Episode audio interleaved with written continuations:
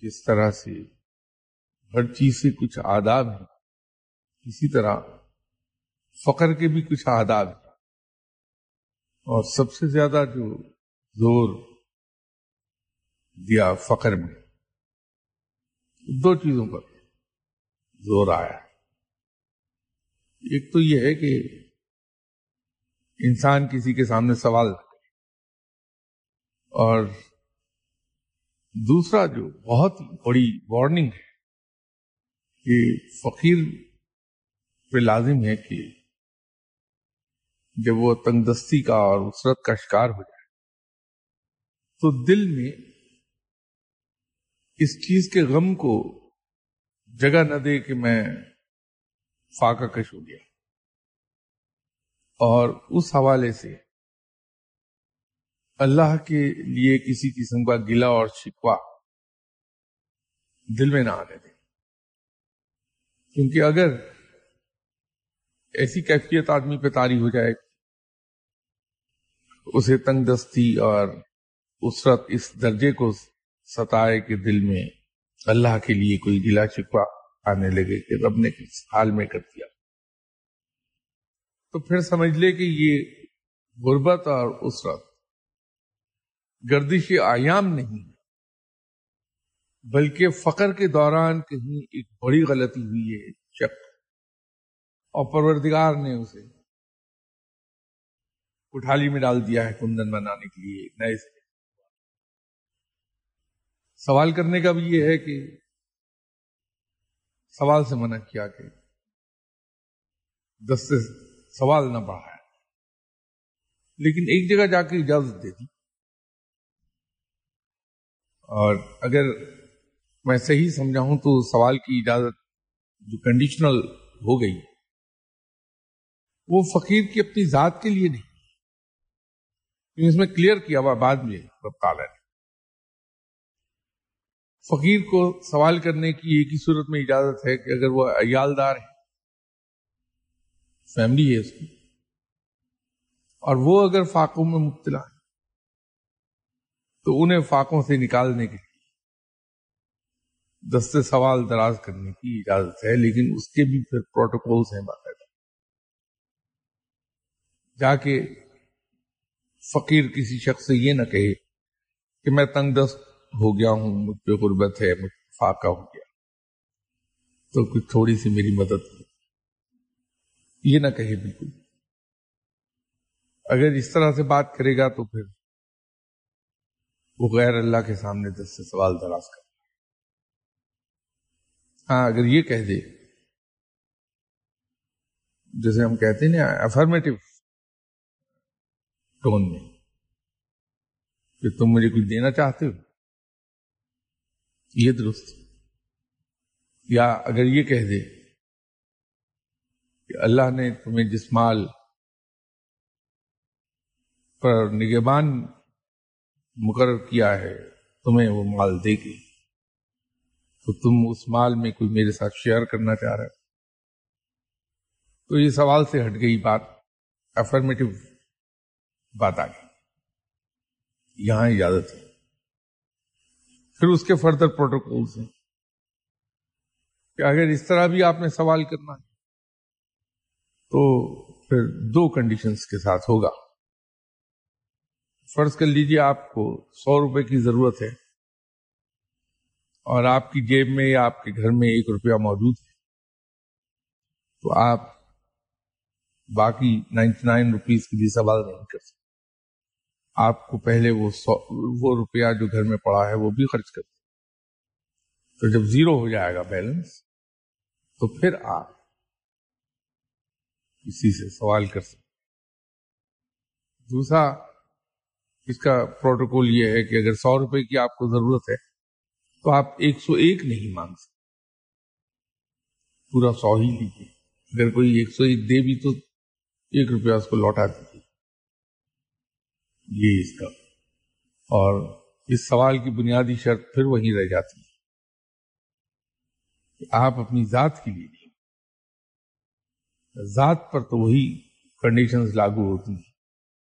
کہ اگر آپ فقیر ہیں تو پھر آپ اگر بھوکے پیٹ ہیں، تو آپ کو اپنے آپ کو بھرے بھرے پیٹ ظاہر کرنا پڑے۔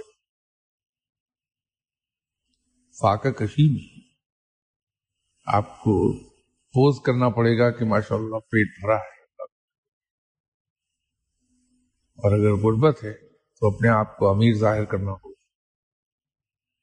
اگر آپ غمگین ہیں تو اپنے آپ کو خوش ظاہر کرنا ہے۔ اور مصیبت زدہ ہے تو آپ کو اپنے آپ ظاہر کرنا ہے کہ جیسے زمانے میں مجھے کوئی دکھی نہیں۔ انسان فقیر کی اپنی ذات پر تو وہی کنڈیشن یہ ریلیکسیشن صرف اس صورت میں ہے، اگر آدمی دار ہے۔ ایک طرف تو یہ کنڈیشن ہیں اور دوسری طرف کنڈیشنز یہ ہیں کہ جو آپ کے ارد گرد لوگ موجود ہیں، ان پہ نظر رکھیے کہ کوئی ان میں مشکل میں مبتلا نہ ہوا ہوا ہو۔ پھر ایسا ہے تو جہاں تک مدد کر سکتے آپ اس کی مدد کر ڈالیے از خود بغیر یہ انتظار کیے کہ وہ مدد کے لیے سوال کرے آپ سے۔ اور اگر کسی کو قرض دے دیں تو حت الوسا کوشش کیجیے کہ اس کا تقاضا نہ کریں۔ لوٹا سکتا ہے تو لوٹا دے، نہیں لوٹا سکتا۔ ٹھیک جا کے تقاضا مت کیجیے دیا ہوا قرض واپس کرو تو یہ شرائط وہ ہمارے یہاں تو مسئلہ یہ ہے کہ آپ لوگ تو خیر سبھی بھلے لوگ ہیں، میں اپنی بات کر رہا ہوں۔ مجھ سے اگر ابھی آپ اگر یہ پوچھیں گے کہ سب کیسے حال ہے؟ تو ایسی روتی ہوئی آواز میں کہوں، اللہ کا شکر ہے جی۔ تو ان بٹوین دی لائنز صاف پڑھا جا رہا ہوتا ہے کہ شاہ صاحب کہہ رہے ہیں بھائی کاہے کا شکر دیا ہی کیا اللہ نے، جس کا شکر ادا کروں، بس اللہ کا شکر ہے جی۔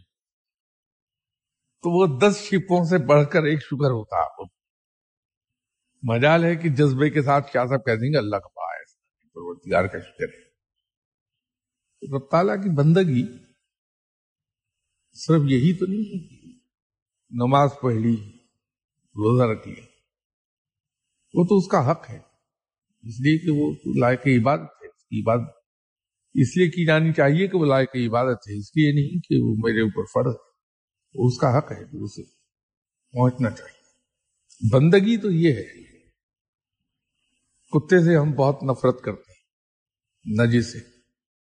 جس گھر میں رکھیں، اس وہاں فرشتے نہیں آتے۔ لیکن میں تمام تر کوششوں کے باوجود کتے کے مقام تک بھی نہیں پہنچ اس سے کہیں قریب بھی نہیں۔ آپ کتے کو صرف ایک بار روٹی ڈال دیجیے پانی دے دیجیے آپ پہ کبھی وہ بھونکے گا نہیں۔ دوبارہ۔ دم ہلاتا رہے گا۔ آپ کو دیکھ۔ میں اپنے رب سے روز صبح سے شام تک ہزار ہاں نعمتیں لیتا صبح سے شام تک وہ ہزار ہاں میرے کام کرتا ہے، بغیر کسی استحقاق میرا اس پر حق نہیں بنتا۔ میں کوالیفائی نہیں کرتا تمام چیز لیکن وہ اپنی رحمت رحمت کے صدقے، اپنی ربوبیت کے صدقے مجھے پالتا ہے اور ہر ہر طریقے سے پال لیتا ہے۔ لیکن آپ مجھ سے جس وقت پوچھیں گے کیا حال ہے شاہ صاحب؟ ٹھیک ہوں جی بس اللہ کا شکر ہی ہے۔ روتی ہوئی آواز۔ تو کتے کی ایک صفت کے کہیں قریب نہیں جا سکتا۔ کتے کی دوسری صفت پیدا نہیں کر سکا آپ کے اندر۔ مالک کا انتہائی وفادار اسے کھانا نہ دیجیے آپ کا گھر نہیں چھوڑ کے جائے۔ اس کو باندھ دیجیے کھانا نہ دیں اسٹک سے ماریے، کچھ کیجیے گھر نہیں، آپ کا چھوڑ کے جائے گا۔ آپ کو نہیں چھوڑے گا مر جائے گا، نہیں چھوڑے گا۔ میں کہوں گا یہی کہ وہ میرا رب ہے جو اوپر بیٹھا۔ لیکن ابھی پتہ چل جائے کہ یہ عالم صاحب کی تعویذ سے بگڑے کام سمجھ جاتے ہیں۔ دیکھیے جا کے میں بیٹھا رہوں گا۔ سارا دن انتظار کروں گا شام کو ان کے جلی کٹی بھی ان کی برداشت کروں گا، ان کے ڈنڈے بھی برداشت کروں گا۔ تعویذ لے آؤں گا کہ میرا کام بھول جاؤں گا کہ میرا رب اوپر بیٹھا۔ تو ایسی چیز جس سے ہم اتنی نفرت کرتے ہیں، ہم تو کم از کم میں تو اس کی بھی صفات نہیں پیدا کر سکتا۔ میں یہ سمجھتا ہوں کہ اس لحاظ سے، اس اینگل سے کتے میں مجھ سے زیادہ اچھی خصوصیات بندگی جو ہے، وہ تو بہت دور ہے۔ بندگی تو جا کے رسالت کے ساتھ ملا دی۔ آپ گواہی دیتے ہیں۔ ابدہ و رسول ہے یہ نہیں؟ بندگی تو بہت دور ہے۔ اچھے اور برے وقت انسان پہ آتے رہتے۔ کل جب کسی پر اچھا وقت تھا، تو کبھی پریشان ہو کے کسی عامل کے پاس یا کسی پیر صاحب کے پاس نہیں گیا یہ کہنے انسان کہ دیکھیے، کسی نے مجھ پہ جادو تو نہیں کیا کہ بڑے اچھے دن آ گئے میرے پاس۔ کوئی تعویذ دے دیجیے کہ اچھے اچھے دن ختم ہو جائیں۔ وہ تو انسان بڑے ہنس کھیل کے گزارتا۔ اور اس میں کسی کو شیئر نہیں کرنے دیتا۔ تو جب وہ ایام گردش کرتے کرتے وہاں آتے ہی یہاں لین پیچ شروع ہو جاتا۔ تو پھر پریشانی کس بات کی؟ حق تو یہ ہے کہ اس برے وقت کو بھی اسی طرح ہنستے کھیلتے گزار دیا اور یہ شکوا اور شکایت رب کی بندگی کے آداب کے خلاف ہے۔ میرے نزدیک تو یہ ہے کہ بندگی کے آداب میں صرف یہی نہیں کہ زبان سے ہی شکر ادا کر دیا جائے، بلکہ انسان کے حلیے اور اس کے چہرے کے اثرات سے۔ اگر یاسیت ٹپکنے لگے تو میں تو اس کو بھی شکوے ہی میں گنتا ہوں۔ برے وقت میں بھی ایسی بشاشت ہونی چاہیے چہرے پر کہ دیکھنے والا کبھی یہ گیسی نہ کر سکے کہ آپ برے حالات سے اور دیکھیے پھر اللہ تعالیٰ کیسی رحمت کرتی اور کس طرح سے برا وقت اپنے وقت سے پہلے ہی ختم ہو جائے پچھلی نشست میں سورہ نمل کا قصہ، وہ مجھے اس لیے سورہ نمل کا قصہ یاد آیا تھا۔ اکثر و بیشتر لوگ سوال کرتے ہیں کہ صاحب، اس میں آزم بتا دیجیے اس میں آزم کیا ہے؟ تو وہ لوگوں کی کیوروسٹی سے فائدہ اٹھایا، اس کمزوری سے کہ لوگ اس میں آزم معلوم کرنا چاہتے تاکہ ان کے بگڑے کام سمجھ جائیں۔ تو دو چار لوگوں نے مجھ سے آ کے کنفرمیشن چاہیے کہ فلاں جو اسٹرالوجسٹ ہیں، انہوں نے میرا اس میں آزم نکال کے مجھے دیا ہے۔ وہ یہ بتایا، یہ اس میں آزم ہے، تم یہ پڑھ لیا کرو، تمہارے کام سمجھ جائیں۔ وہ تھوڑی سی میرے لیے حیرت کی باعث بات اس میں آزم بتا کیسے دیا کسی اور یہ کسی آسٹرولوجسٹ کے علم میں کیسے آ گیا کہ اس میں آزم یہ ہے؟ یعنی جیسے میں نے کسی پہلی نشست میں ذکر کیا تھا کہ اس میں آزم قرآن پاک میں بھی صرف تین صورتوں میں اور ان تینوں صورتوں کے اندر اس میں آزم کو بیان کیا گیا۔ وہ بھی الفاظ میں لپیٹا ہوا ہے۔ وہ سنگل ورڈ آپ کو وہاں نہیں ملے گا۔ نہ کوئی ولی بتائے گا آپ کیونکہ اس کے بتانے کی اجازت نہیں۔ تو وہ اس پر میں حیران ہوا کہ یہ کون آسٹرولوجسٹ ہیں جو جن نے بتا دیا۔ تو پتہ یہ چلا کہ ان سے کہا کہ کیا ہے؟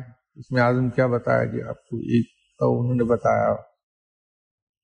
تو اس کو ذرا سا اس پہ غور کیا تو پتہ چلا کہ اس کے انہوں نے اعداد کے ذریعے سے نکالا۔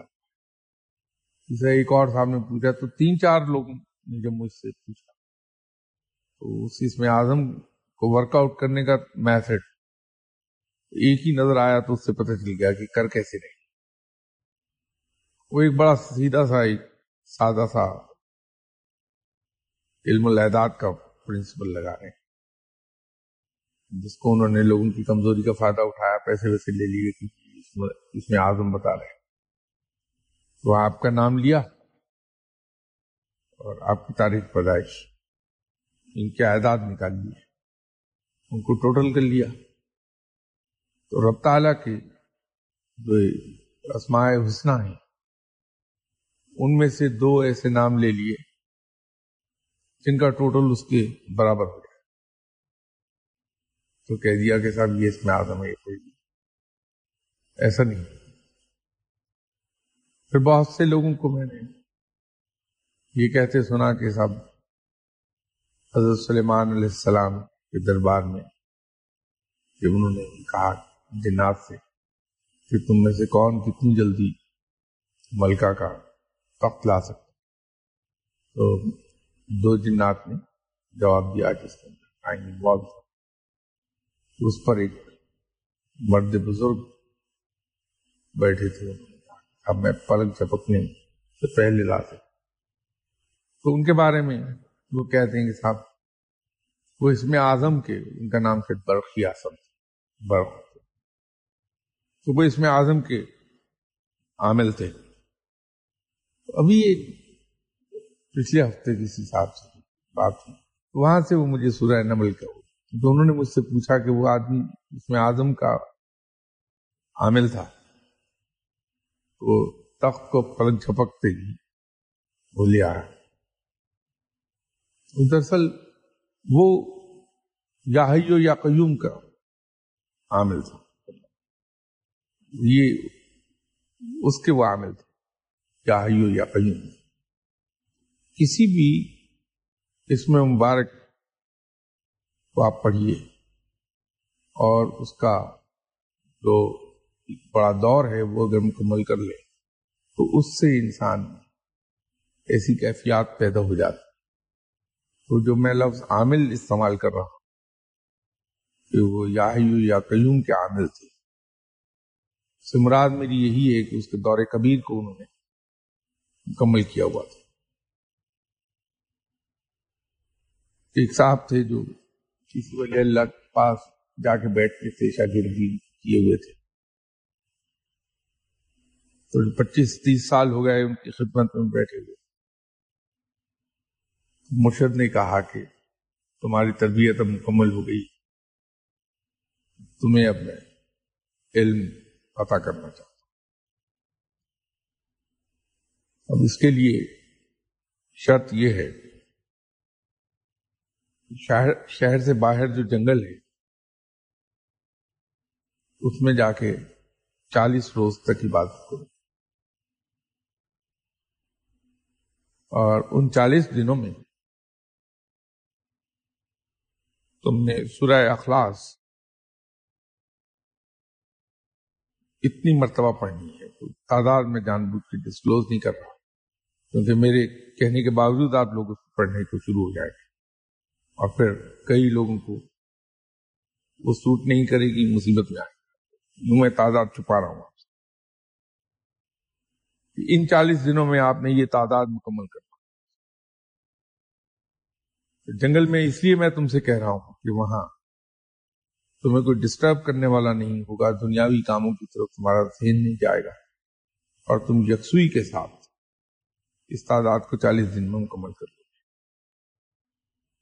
تو چالیس دن جب پورے ہو جائیں تو تم شہر کی طرف لوٹ آنا جب تم جنگل سے باہر نکل رہے ہو تو تمہیں ایک مرد خدا ملے گا۔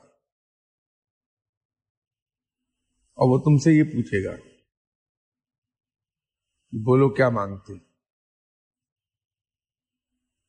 تو تم اس سے کہنا کہ مجھے علم دے۔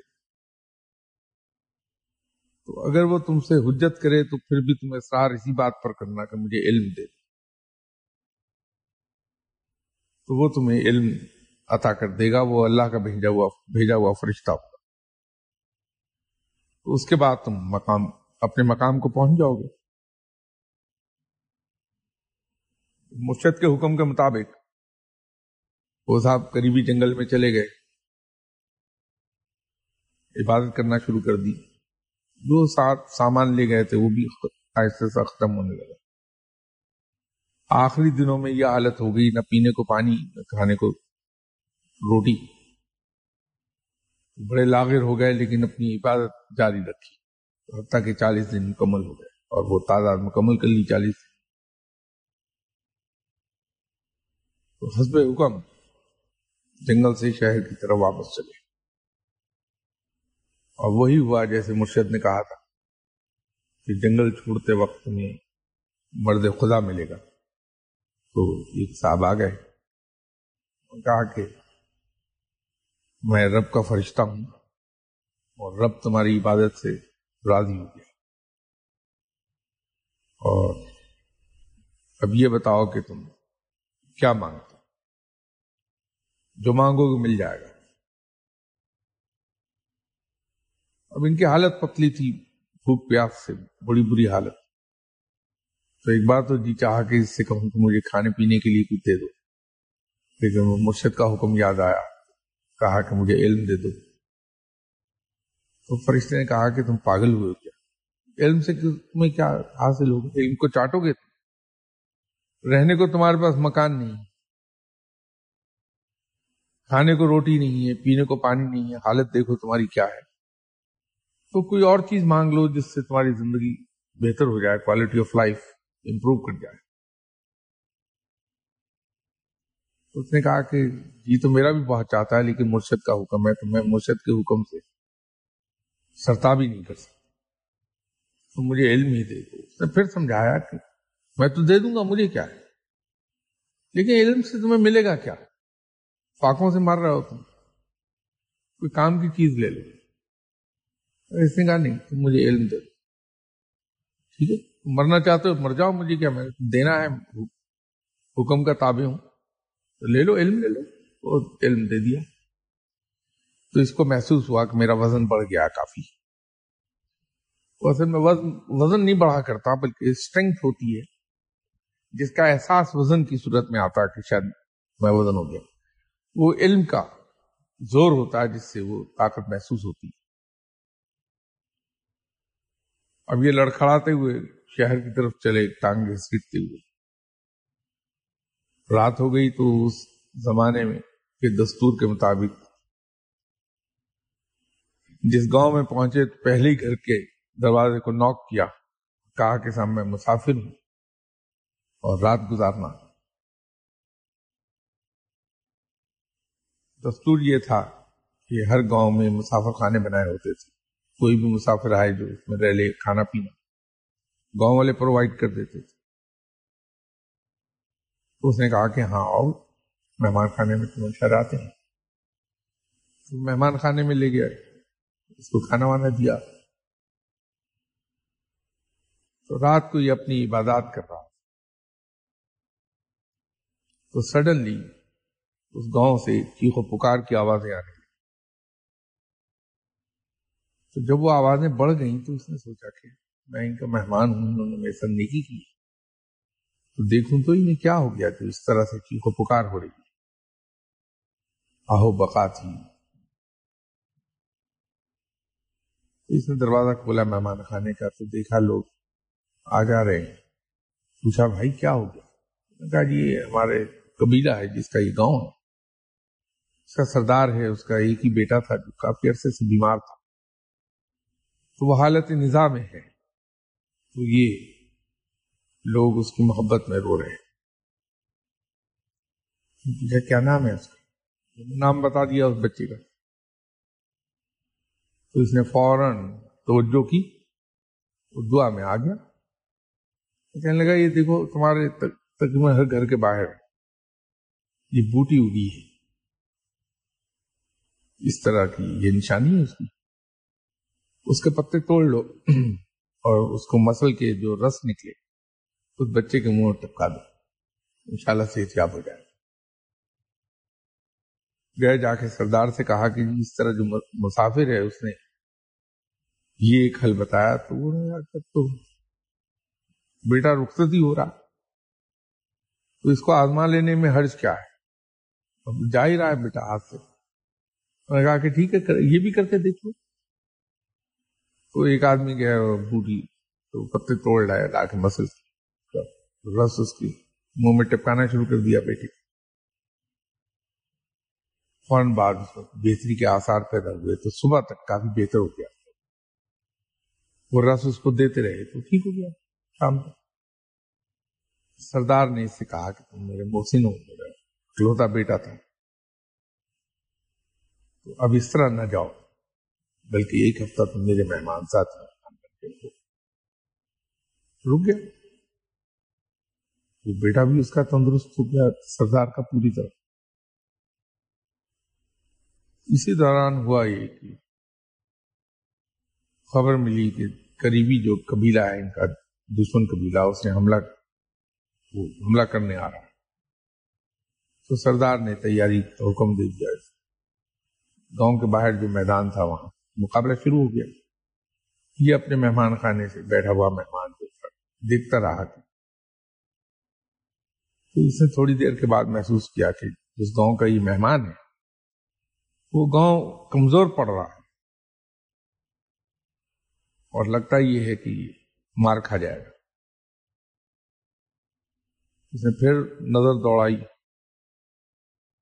اس نے ایک آدمی کو اشارے سے بلایا سے کہا، سردار کو جا کے میرے حوالے سے یہ کہو کہ تم اس طرح سے یہ منور کر لو، تم فتح ہو جائے گی۔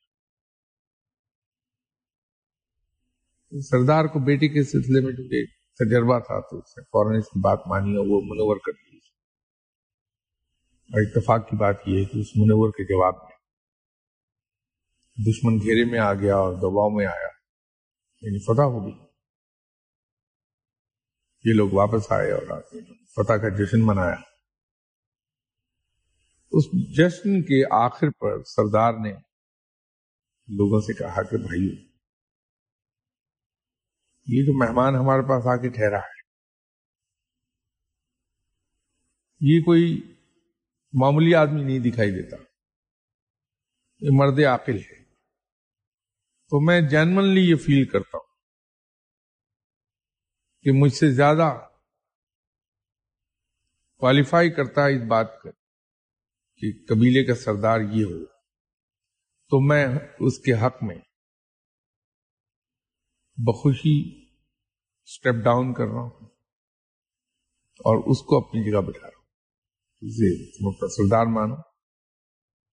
تو یوں اس آدمی کو علم بھی مل گیا اور دنیا بھی مل گئی۔ تو اس پر اسے اپنے مرشد کی بات یاد آئی کہ وہ انسسٹ کر رہے جی۔ تم انعام میں علم ہی مانگنا کچھ اور نہ لینا تو علم ملنے سے دونوں چیزیں عطا ہوگی تو ان صاحب نے بھی یہ سچا واقعہ ہے روایت یا گھڑا ہوا قصہ نہیں۔ یہ سچا واقعہ ہے۔ تقریباً کوئی اسی نبے سال پرانا قصہ یہ ہے کہ آپ کوئی بھی جیسے یہ سورہ اخلاص کے عامل ہو گئے یہ صاحب آپ اسی طرح کوئی ایسے اسماء مبارک جو آپ کو سوٹ کرتے ہیں صاحب علم بتا دے گا۔ اگر وہ پڑھیں اور اس کا دور مکمل کر لیں۔ تو یہ قوتیں بیدار ہو جاتی لیکن یہ یاد رکھیے، اس کے اندر ایک بنیادی جو کی پوائنٹ ہے، وہ یہ ہے کہ نیت دنیاوی فوائد کی نہ ہو، کہ میں اس سے دولت حاصل کر لوں گا، یا میں اس سے لوگوں کو امپریس کروں گا اور لوگ مجھے سلام کرنے لگیں گے میری عزت کرنے وہ پھر عبادت عبادت نہیں رہے گی ریاکاری میں چلی جائے گی بات۔ تو کچھ نہیں ملے گی۔ اس کو اگر بغیر کسی تما کے پڑھا، بغیر کسی لالچ کے پڑھا، تو پھر یہ تمام چیزیں حاصل کی جا سکتی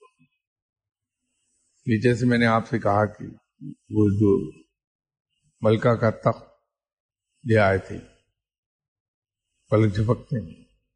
وہ یا یا قیوم کے عامل تھے۔ اسی چیز کو سامنے رکھتے ہوئے کسی نے حضرت علی کرم وجہ سے یہ پوچھا کہ اس میں اعظم کیا تھا جو ان صاحب نے پڑھا اور وہ تخت پلک جھپکتے میں آ گیا؟ تو وہ جواب تو نہیں دیا حضرت علی کرم وجہ نے۔ لیکن یہ کہا کہ وہ جو اس میں اعظم تم تلاش کرتے ہو۔ وہ ایک اور آپ نے اسماء حسنہ میں سے ایک اور اس میں مبارک فرما دیا۔ کہ یہ پڑھ لو۔ تو یہ اس میں آدم ہی۔ اصل میں اس کے اندر جو آپ نے جملہ ادا کیا کہ اس میں آدم ہی ہے، اس میں ایک لفظ ہی جو ہے، وہ کوالیفائی کر دیتا بات۔ اگر یہ اس میں آزم ہوتا تو آپ یہ نہ فرماتے کہ اس میں آزم ہی ہے۔ یہ فرماتے کہ اس میں آزم یہ ہے۔ کیونکہ وہ اس میں آزم نہیں ہے، لیکن اس کے بہت کلوز ہے، بہت قریب چلا جاتا اسماء حسنہ میں سے تین چار اسماء مبارک ایسے ہیں جو اس میں آزم کے بہت قریب چلے آتے اس میں آزم تو نہیں ہے وہ، لیکن اس کے بہت قریب چلے آتے جیسے یا ایو یا قیوم، یا آہد یہ بھی اس میں آزم کے بڑا قریب اور سے almost ninety five ninety six percent یز الجلال والاکرام جو حضرت علی کرم اللہ جو نے فرمایا تھا۔ آپ نے جواب یہی دیا تھا کہ یز الجلال والاکرام اس میں آزم ہی ہے۔ یہ پڑھ لو، یہ اس میں آزم کے بہت قریب ایک اور اس میں کے بہت قریب ہے، اسماء حسنہ میں سے۔ وہ الرحمن الرحیم کام تو یہ اس میں آزم ہی کا کرتے ہیں۔ لیکن ان کے اسپیکٹس یا ان کا ایریا آف انفلوئنس اتنا وسیع نہیں جتنا اس میں آزم کا ہے۔ جیسے یاز الجلال اکرام کو اگر آپ مخصوص وقت پر، مخصوص انداز میں پڑھیں۔ تو انسان کو لوگوں کے درمیان عزت ملنے لگتی ہے۔ اور ظاہر ہے عزت جب ملے گی تو اس کے اور بہت سے کام ہونے لگتے لمیٹڈ اسپیئر ہے جہاں یہ افیکٹو ہوتا ہے۔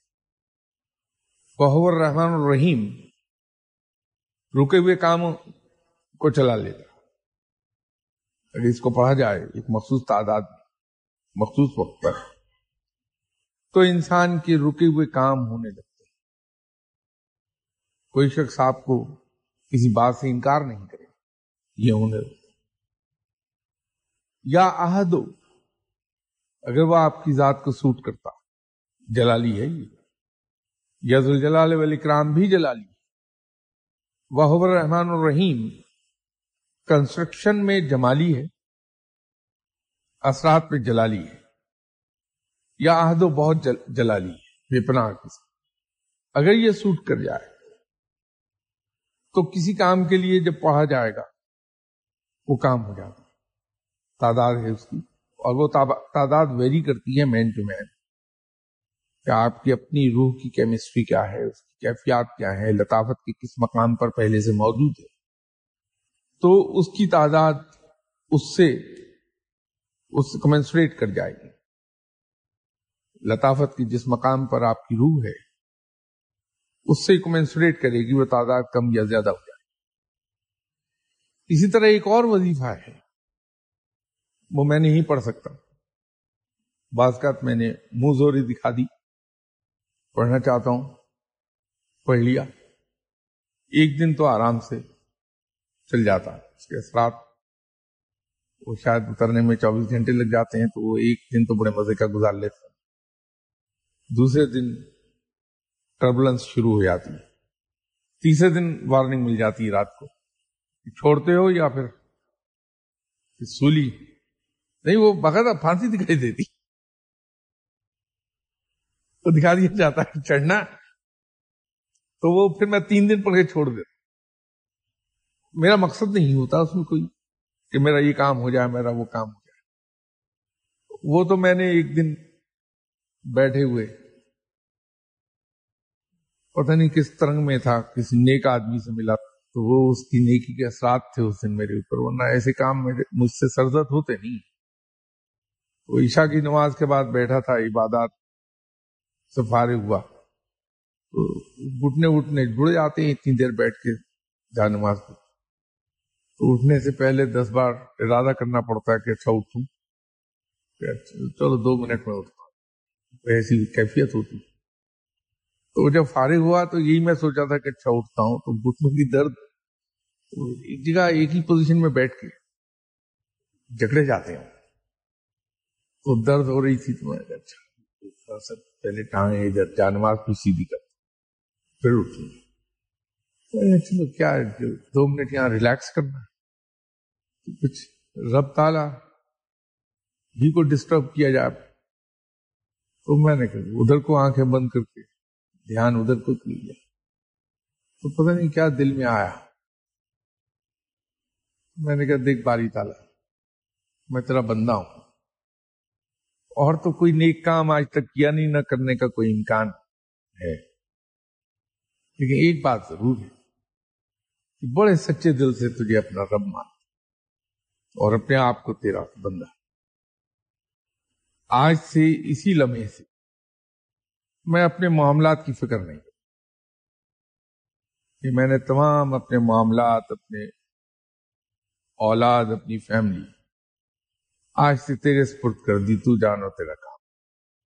اور یقین یہ ہے کہ تو رحیم و کریم تو میرے تمام معاملات کو تو میرے بہترین مفاد میں حل کر کئی سال پرانی بات وہ گٹھری میں باندھ کے اپنے تمام مسائل اللہ کی جھولی میں ڈال دی۔ یہ اب یہ تیرا کام ہے، میرا نہیں۔ میں نہیں دیکھوں گا۔ تو اگر کسی لمحے شیطان نے ستایا بھی، دل میں ڈالا کہ فلاں کام، اتنا عرصہ ہو گیا، نہیں ہوا، فلاں بگڑ رہا ہے کام، فلاں جگہ نقصان ہو رہا ہے، تو اللہ کا یہ کرم ہے، پروردگار کا، کہ فوراً ہی زبان سے لاہور نکل جاتا۔ یہ کیا؟ ایک چیز اللہ کے سپرد کر دی تو پلٹ کے کیا دیکھ؟ تو وہ مسائل کا شکار تھا وہ جو دماغ میں میرے کیڑا کل بلایا تھا، تو انڈسٹریل یونٹس لگا بیٹھا۔ تو وہ معلوم نہیں آپ نے کبھی لیمو کا رس نکلتے دیکھا؟ وہ اس میں اسپیزر میں ڈال کے تو لیمو کو دونوں طرف سے اس کو پریس کرتے تو اس کا آخری قطرہ تک ارک کر نکل جاتا۔ تو کچھ میں اس اسپیزر میں آیا ہوا تھا۔ زبان ڈیڑھ گز باہر لٹک رہی تھی۔ حالات کی تنگی کی وجہ سے۔ تو ایک دن وہ شیطان نے ڈال دیا دل میں کہ کیا ہے؟ تو فوراً لاہور تو پڑھ لی۔ یہ کیا مجھے بہکا رہا ہے کیا تھا؟ لیکن پھر دوسرا ہو گیا، وہ پتہ نہیں کیا کیفیت تھی۔ رات کو دو ڈھائی بجے بیٹھے ہوئے۔ دل سے نکل گئی کہ ٹھیک ہے، تو مجھے فاقے مارنا چاہتا۔ مار، میرا کیا جائے گا؟ تجھے دکھ ہوگا میرا، کیونکہ تو میرا رب ہے۔ مار مجھے فاقے وہ دل سے نکل گئی۔ میرے خیال تیسرے دن سے حالات ٹھیک ہونے شروع ہو تین تین دن نہیں سے گزرے تھے۔ تیسرے، چوتھے دن حالات کی بہتری شروع ہو گئی۔ تین مہینے کے بعد مجھے یاد ہی نہیں تھا کہ میں ان حالات سے گزر کے آئے اللہ تعالیٰ نے رحمت کر دی۔ تو وہ کسی مقصد سے نہیں پڑتا میں۔ تو مقصد ہے ہی نہیں میری تو معاملات ہی اللہ کے ساتھ وہ ہے یا بدی ہو یا بدی الجاب بالخیر۔ یا اس کو یوں پڑھ لیں یا بدی یا بدی الجاب بالخیر یا بدی ہو۔ جس طرح کہنا چاہیں اسے۔ بات تو ایک ہی بنے گی، جب روانی میں پڑھیں گے، تو بنے گا اسی طرح یا بدی ہو یا بدی الجاب بالخیر۔ یہ بھی بہت جلالی ولی۔ اور یہ بھی اس میں اعظم کے بہت قریب چلا جاتا اپنی ایفیکیسی یہ جتنا میں کہہ رہا ہوں کہ قریب جا رہا ہے، اس سے مراد میری یہ ایفیکیسی اس کے جو اثرات، اس کے انفلوئنس جو ملتے ہیں، وہ اس کو بہت قریب چلے جاتے لیکن یہ سب کہنے کے بعد میں یہ عرض کر دوں کہ ان کو پڑھیے گا نہیں۔ کیونکہ آپ کو نہیں پتا چلے گا کہ آپ کی باڈی کیمسٹری کیا ہے۔ آپ کا روح کا کنٹرولنگ ورڈ کیا ہے۔ آپ کا اعداد کیا ہے اور کون کون سے الفاظ آپ کو سوٹ کرتے ہیں؟ کون سے الفاظ کمپیٹیبل ہیں؟ کون سے نیوٹرل ہیں؟ کون سے آپ خلاف چلے جائیں؟ یہ آپ کو نہیں پتہ چلے گا۔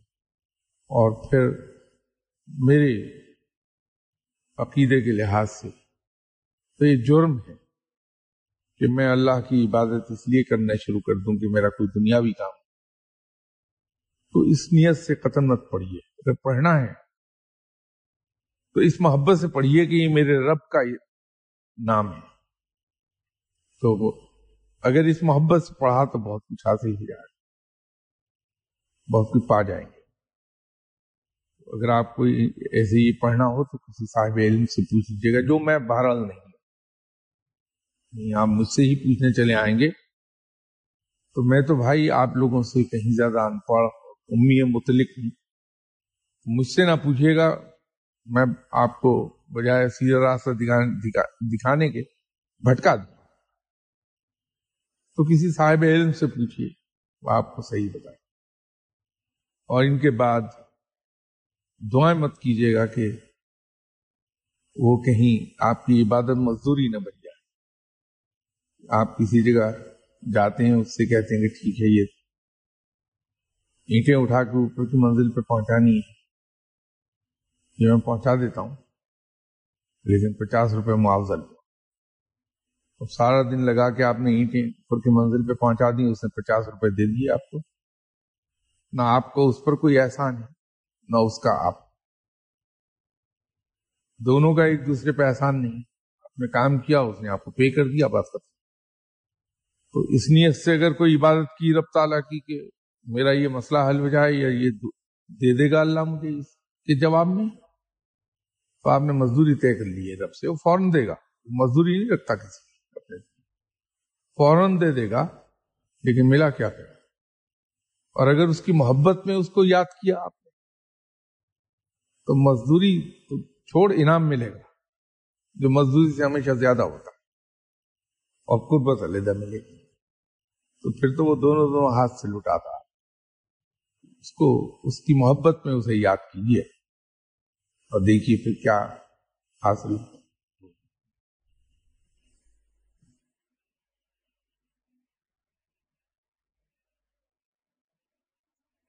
کسی صاحب علم سے گائیڈنس لے لینی چاہیے۔ ایک عام لے مین جس کو سید سرفراز شاہ صاحب کا نہیں پتا یا کسی بھی اور صاحب علم کا نہیں پتا وہ اٹریکٹ ہو جائے اور پڑھ بیٹھے، تو اس کے اس کے لیے کیا ہے؟ دیکھیے صاحب، اس موضوع پہ کہیں پہلے بھی کسی نشست میں یہاں بات ہوئی تھی، تو میں نے عرض کیا تھا کہ صاحب علم کو پرکھنے کا ایک طریقہ ہے جس کے، جو دو فیزز میں آتا ہے۔ پہلا میتھڈ تو ہے، اس کو میں لٹمس ٹیسٹ گردانوں گا کہ وہ امیڈیٹ اس کا ریزلٹ سامنے آ جاتا ہے۔ وہ یہ ہے کہ جب کسی آپ صاحب علم کے پاس جاتے ہیں، تو اس سے جب آپ ملتے ہیں، آپ کو دو طرح کے احساس ہوتے ہیں۔ ایک تو یہ ہے کہ اس سے ملنے کے بعد آپ کو قلبی سکون ملتا ایک عجیب سکون کی کیفیت ہو جاتی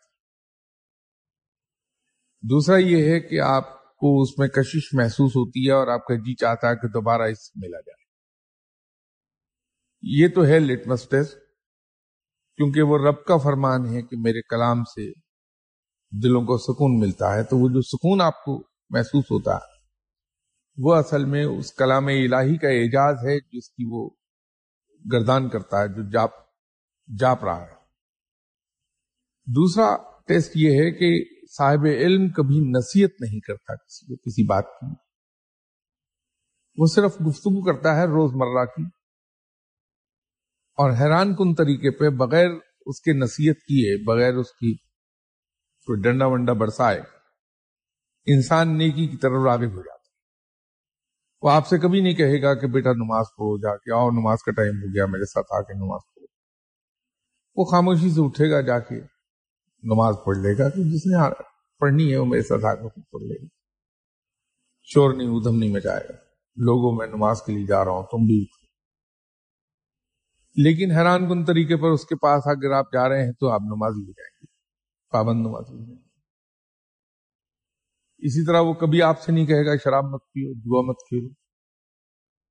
لیکن آپ اس کے پاس جائیں گے کچھ عرصے کے بعد ان تمام چیزوں کو چھوڑ کر نیکی کی طرف چلے۔ یہ دوسرا اس کا ٹیسٹ۔ تو اگر کہیں یہ دونوں چیزیں آپ کو حاصل ہونے لگتی ہیں، تو سمجھ لیجیے کہ وہ صاحب علم ہے بندہ۔ چاہے منہ سے کہے یا نہ کہے۔ ہے وہ صاحب علم۔ تو اس کی بتائی ہوئی چیز وہ دعویٰ تو نہیں کرے گا کبھی۔ اور پھر میں نے ایک چیز اور بھی کہی تھی کہ ولایت دو جھوٹوں کے درمیان پائی جاتی ہے۔ ایک جھوٹ تو یہ کہ جو کچھ نہیں ہے، وہ یہ کہتا ہے کہ صاحب میں بہت کچھ ہوں وہ جھوٹ بول رہا دوسرا جھوٹ یہ کہ جو کچھ ہے، وہ کہتا ہے میں کچھ نہیں ہوں۔ وہ بھی جھوٹ بول رہا تو یہ دو جھوٹ ہیں جن کے درمیان ولایت پائی جاتی ہے تو جو شخص دعوے کر رہا ہو، سمجھ لیجیے کہ یہ کھوکھلا ہے۔ اس کے پاس علم نہیں۔ اس کی مثال میں آپ کو یوں دے سکتا ہوں کہ آپ اگر کسی نیچی چھت والے چھوٹے کمرے کے درمیان میں کھڑے ہو جائیں، تو آپ کو اپنا قد بہت لمبا لگے گا۔ اپنے آپ کو بڑا لمبا اور بڑے بڑے محسوس کریں گے آپ۔ گرچہ آپ کا قد وہی پانچ فٹ دس انچ، پانچ فٹ گیارہ انچ جو ایوریج ہے وہ ہوگا۔ لیکن آپ کی اپنی نظروں میں بڑا بڑا لمبا اور چوڑا محسوس کرنے لگیں گے اپنے آپ۔ آپ اسی اپنے قد کاٹ اور جسامت کے ساتھ کسی کرکٹ گراؤنڈ یا فٹ بال گراؤنڈ کے سینٹر میں جا کے کھڑے ہو جائیں۔ آپ ارد گرد نظر دوڑائیں گے۔ آپ اپنے آپ کو اپنے اصل قد سے بھی چھوٹے نظر آنے لگیں۔ کیونکہ آپ کی نگاہ وسط اس میں پیدا ہو گئی ہے۔ دور تک جا رہی ہے آپ کی نگاہ۔ گراؤنڈ بڑی ہے بہت۔ آپ کی نگاہ دور تک جا رہی ہے۔ اس دور تک نگاہ جانے کی ریلیشن شپ میں آپ کو اپنا قد چھوٹا نظر آنے لگا ہے۔ اور یہی آپ کسی صحرا کے درمیان میں جا کے کھڑے ہو جائیں۔ تو آپ اپنے آپ کو بالکل ایک نقطے کی طرح محسوس کرنے لگیں گے، بہت ہی چھوٹے محسوس ہوں گے آپ، کیونکہ نگاہ کی وسعت بہت ہو گئی۔ کیونکہ جو آئی سائٹ ہے ہیومن آئی سائٹ وہ اگر زمین پر آپ کھڑے ہیں، تو اس کو ہورائزن لائن ساڑھے سات میل دور دکھائی دیتی۔ ہے جہاں اف زمین سے ملا ہوا دکھائی دیتا ہے۔ ہورائزن لائن کہلاتی ہے اب اس کو اپنے خطے کیا کہتے ہیں۔ اس کا اردو میں نام میرے ذہن میں نہیں ہے اس وقت۔ تو ہورائزن لائن ساڑھے سات میل دور دکھائی دیتی ہے اس کا مطلب یہ ہے کہ آپ کی آنکھ ساڑھے سات میل دور تک دیکھ رہی ہے۔ وہاں زمین اور آسمان ملتے ہوئے دکھائی دیتی ہے اور یہی اگر آپ سمندر میں ہوں تو سترہ میل دور اف دکھائی دیتا۔ لائن، سترہ میل دور دکھائی دیتی۔ اور اگر آپ ہوائی جہاز پر ہوں، پرواز کر رہے ہوں، تو ساڑھے اٹھائیس میل دور ہورائزن لائن دکھائی دیتی ہے۔ اب ہورائزن لائن تو موو نہیں کر رہی وہ ہے ہی نہیں کہیں، اس کا وجود ہی نہیں ہورائزن لائن تو یوں وجود میں آتی ہے کہ جہاں آپ کی آنکھ کی دیکھنے کی لمٹ ختم ہوتی ہے۔ وہاں آپ کا ہورائزن بن رہا ہوتا ہے۔ تو آپ کی نگاہ کی وسعت ہے جس نے اس ہورائزن لائن کو مختلف فاصلوں پہ بنا دیا۔ تو اسی طرح جتنا کسی شخص کو علم حاصل ہوتا چلا جاتا ہے، اس کی نگاہ میں اتنی وسعت پیدا ہوتی چلی جاتی اور جتنی زیادہ وسعت پیدا ہوگی نگاہ میں، اس کے، جس کو ہم مینٹل ہورائزن کہتے اتنا ہی اس کو ادراک ہوگا کہ علم کی وسعت کیا ہے۔ اور جتنے علم کی وسعت کا ادراک ہوگا، اپنی ذات اتنی چھوٹی دکھائی دے گی۔ اسی لیے جو جتنا بڑا صاحب علم ہے، وہ اپنے آپ کو اتنا ہی چھوٹا محسوس کرتا ہے اور اپنے آپ کو چھوٹا کہتا ہے۔ اور جتنی شیلو ہے اس کی نگاہ کی وسعت، اتنا وہ اپنے آپ کو بڑا دیکھتا ہے۔ جیسے ایک چھوٹے کمرے میں کھڑے ہوئے آپ اپنے آپ کو بڑا محسوس کرتے ہیں۔ تو یوں وہ دعوے کرتا تو جب کسی شخص کو آپ دعوے کرتے سنیں، تو سمجھ لیجیے کہ یہ بندہ شیلو ہے۔ اور جتنا کسی کو آپ ڈاؤن ٹو ارتھ پائیں، سمجھ لیجیے کہ اس کے پاس علم ہے۔ اب وہ دنیاوی ہے یا روحانی؟ تو اس سے آپ کو اندازہ ہو جائے۔ تو ایسے آدمی سے مشورہ کر لیجیے، وہ آپ کو بتا دے گا کہ یہ پڑھیے، یہ نہ پڑھیے، وہ صحیح پڑھا جائے گا آپ سے۔ اور اس کے علاوہ کیا؟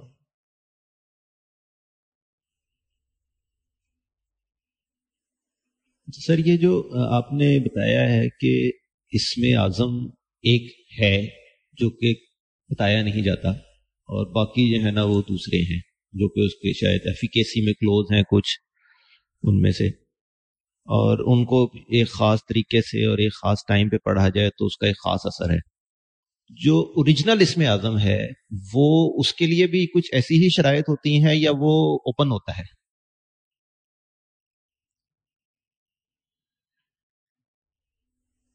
دیکھیے، اس کا ادراک رب تعالی بطور انعام کے عطا کرتا ہے۔ جب علم کے ایک مخصوص مقام پر انسان پہنچتا ہے، اللہ کی رحمت کے صدقے اور پروردگار اس پر عنایات کرتا چلا جاتا ہے، اسے علم عطا کرتا جاتا ہے۔ تو ایک سٹیج پر جا کر اس پر وہ راز کھل جاتا ہے کہ اس میں آزم یہ ہے۔ لیکن جب وہ راز کھلتا ہے تو ظرف میں اتنا بلند ہو چکا ہوتا ہے وہ فقیر کہ اس کو استعمال نہیں کر پاتا وہ۔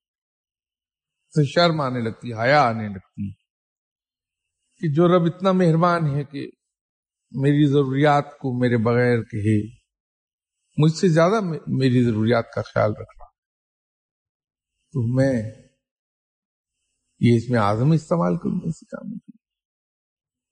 وہ ایسے مقام پر گیا ہوا ہوتا ہے۔ وہ اس کو استعمال نہیں کرتا۔ لیکن اس کے علم میں آ جاتا ہے۔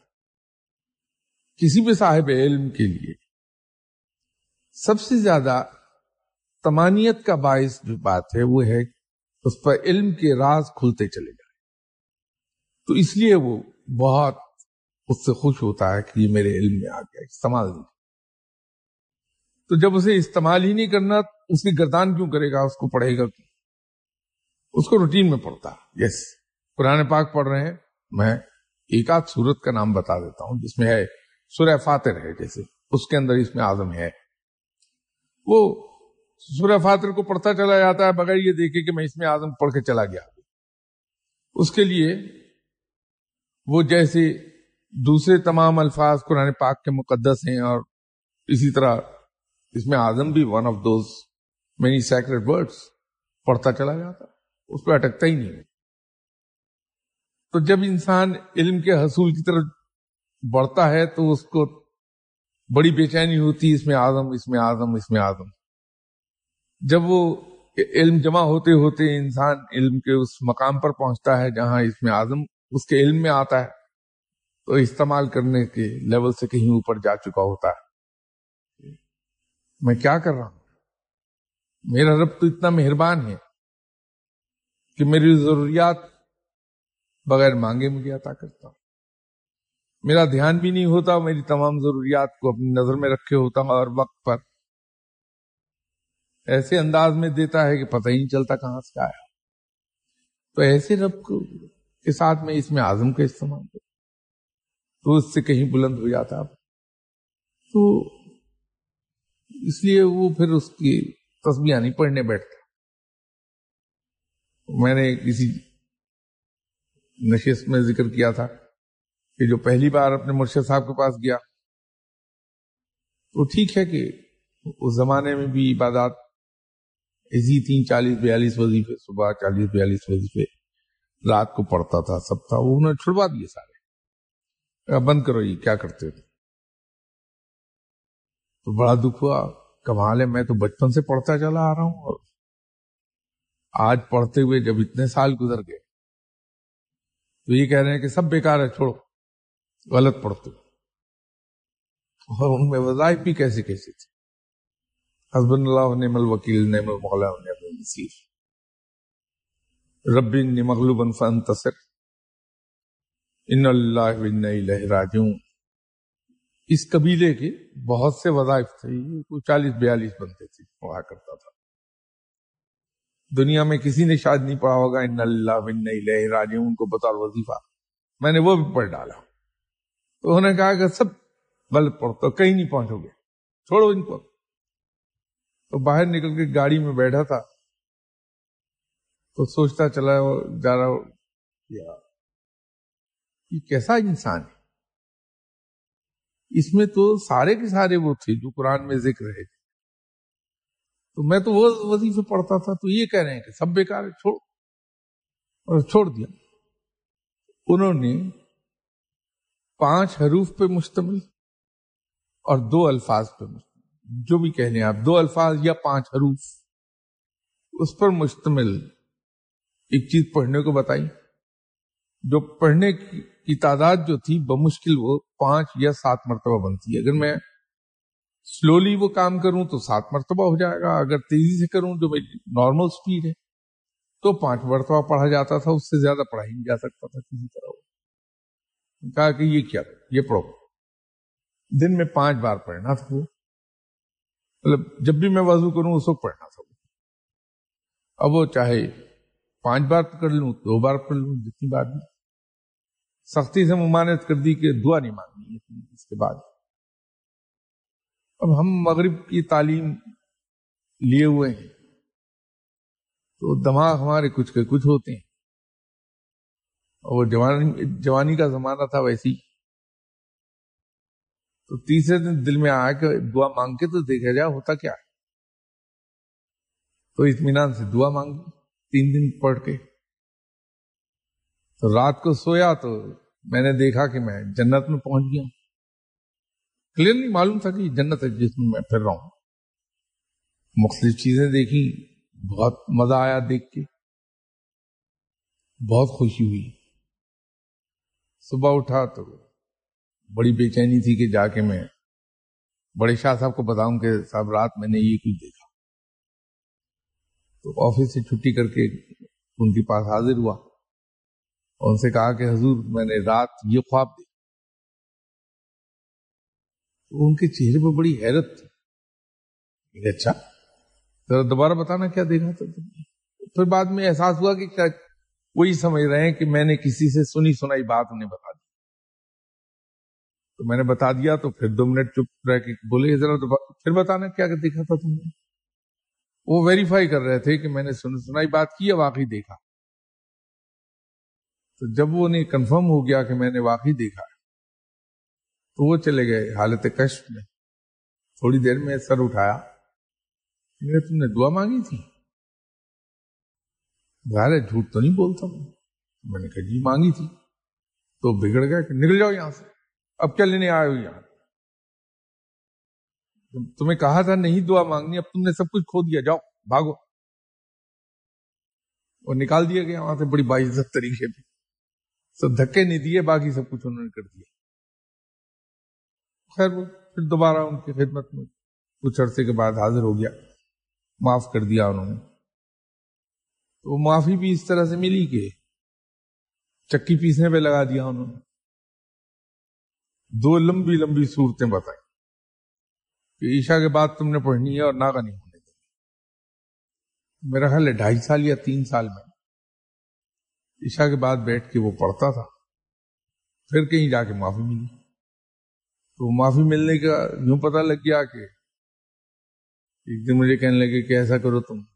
فلاں دن اتنے بج کے اتنے منٹ پہ آنا اور ٹائم کا خیال کرنا ٹھیک ہے۔ وہاں پہنچ گیا میں ذرا وقت سے پہلے تو انہیں گھڑی ہاتھ سے اتار کے تو یہ سامنے رکھی مجھ سے باتیں کرنے لگے لیکن نظر گھڑی پہ تھی۔ تو جب وہ ٹائم ہوا تو کہنے لگے یہ پڑھا کرو وہ اس سے بھی مختصر تھا۔